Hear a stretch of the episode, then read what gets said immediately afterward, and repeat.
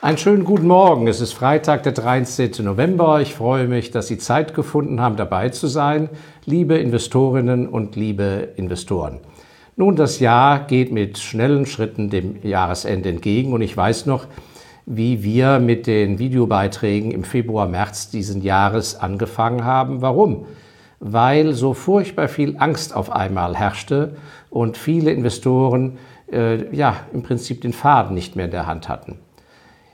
Ich freue mich sehr, dass ich mit meinen Beiträgen jeden Freitag Sie immer ermuntert habe, ruhig zu bleiben, umzuschichten, gut nachzudenken und sich zu orientieren und im Bewusstsein zu leben, dass Sie als freie Kapitalbesitzer besser dran sind als ein Gewerbetreibender, der an seinen Standort und seine Branche festgenagelt ist. Wir freien Kapitalbesitzer können den Globus anschauen und können schauen, welche Branchen laufen noch gut, welche Branchen haben gute Aussichten und in diesen Branchen, welche sind die besten Firmen und an denen wollen wir uns beteiligen. Das Gleiche gilt ja bei anderen Sachwerten. Falls Sie erst vor kurzem dazugestoßen sind, herzlich willkommen, vielen Dank.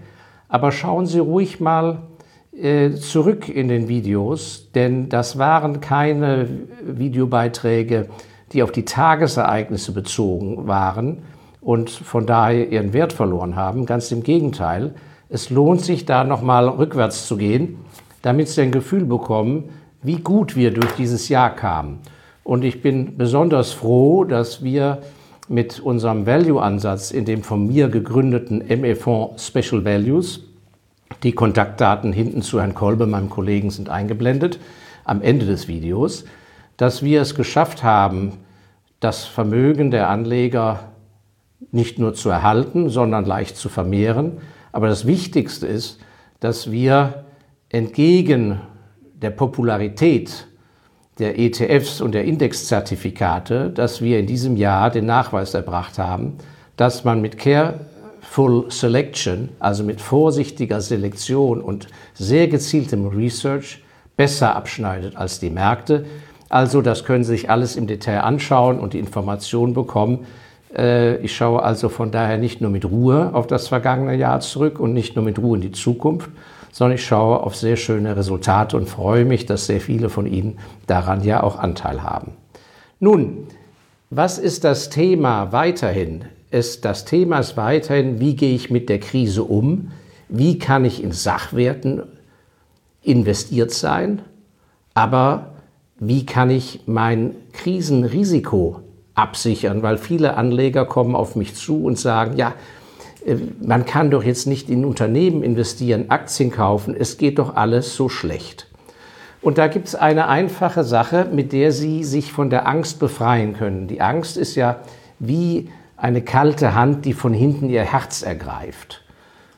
Und viele von Ihnen, das habe ich mitbekommen in vielen Gesprächen, auch auf der World of Value Konferenz kürzlich in Frankfurt, sind irgendwie wie gelähmt. Sie sehen nur den Schrecken, sie hören nur von Crash, aber da verharren sie dann, wie so in Gummistiefeln, wo von hinten der flüssige Zement reingegossen wird oder wie als wenn sie im Sumpf stecken bleiben. Und das ist ganz fatal. Sie müssen denken und handeln wie ein kluger Kaufmann, wie ein guter Unternehmer. Das ist die Aufgabenstellung jetzt ähm, als Investor. Egal, ob Sie in Gemälde, Land, Häuser oder in gute Aktien oder Beteiligungen investieren. Sie müssen konsequent handeln, aber vorher müssen Sie analysieren, in welcher Situation Sie stecken. Gut, und ich möchte Ihnen Sie teilhaben lassen an meinen Überlegungen, wie ich vorweg Krisen einschätze. Das Entscheidende ist ja nicht so sehr, profitiert der und leidet der, sondern was ist das für eine Krise und was funktioniert noch in der Krise? Weil eine Krise hat einen anderen Einfluss auf die Menschen, auf die Konsumenten, auf die, auf die Auftraggeber, als sozusagen, wenn Hocheuphorie ist.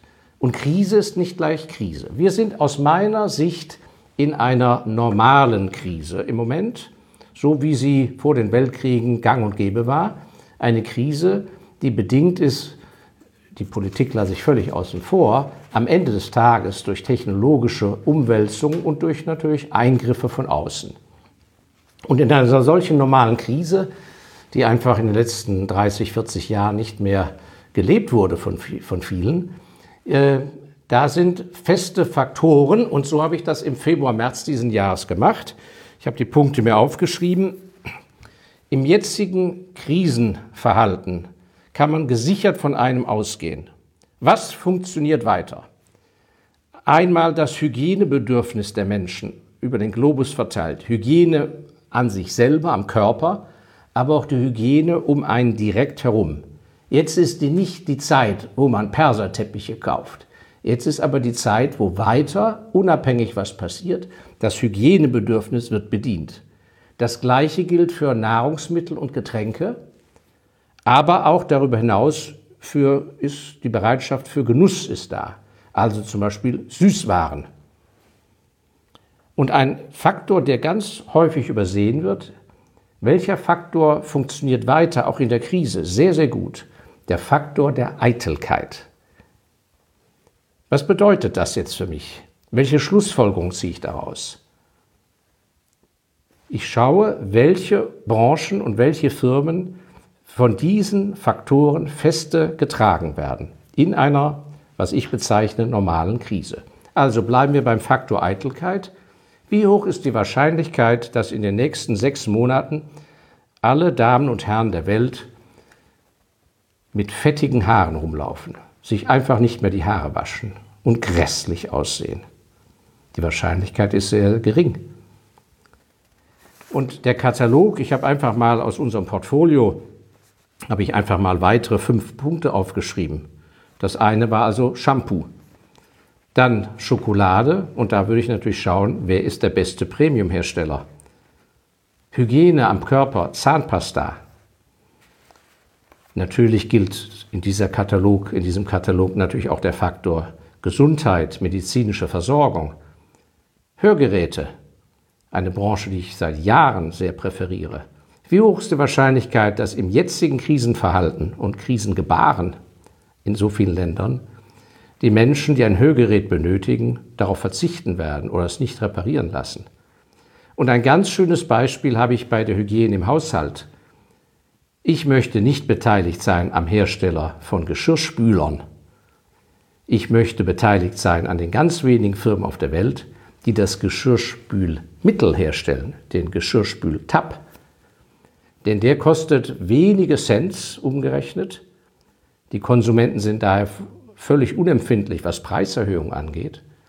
Und kein Haushaltsmitglied wird den Geschirrspüler lahmlegen und nicht mehr bedienen, wenn er den schon hat.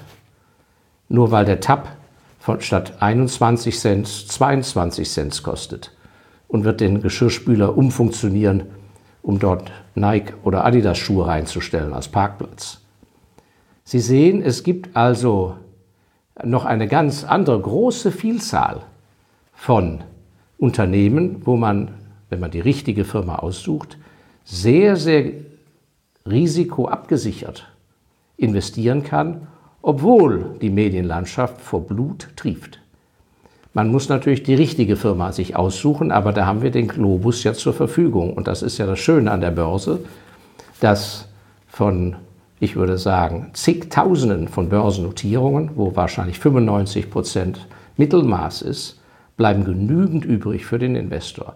Das heißt also, statt in Angst zu erstarren, analysieren Sie bitte die Krise und kommen zu einer festen Überzeugung, welche psychologischen Verhaltensmuster durchgehalten werden.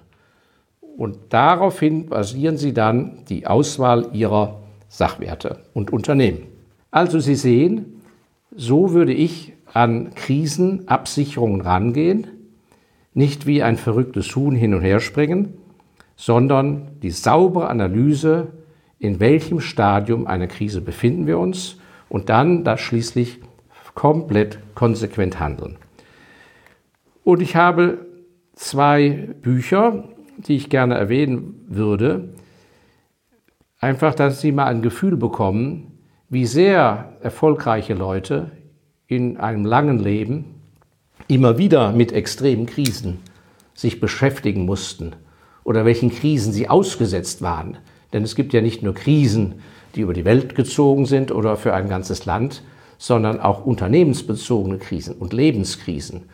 Und ich glaube, es tut sehr gut, also mir hat das immer sehr geholfen zu lesen, wie andere schwere, schwere Hürden genommen haben und wie sie nicht aufgegeben haben.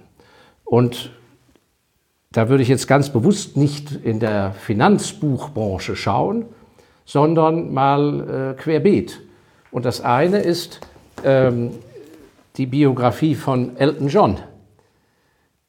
Da sehen Sie auch einmal, wie man mit selbstverschuldeten Krisen zum Beispiel, was für entsetzliche Rückschläge das gibt, aber wie man die doch überwinden kann und wie man dazulernen kann, hat mich sehr beeindruckt.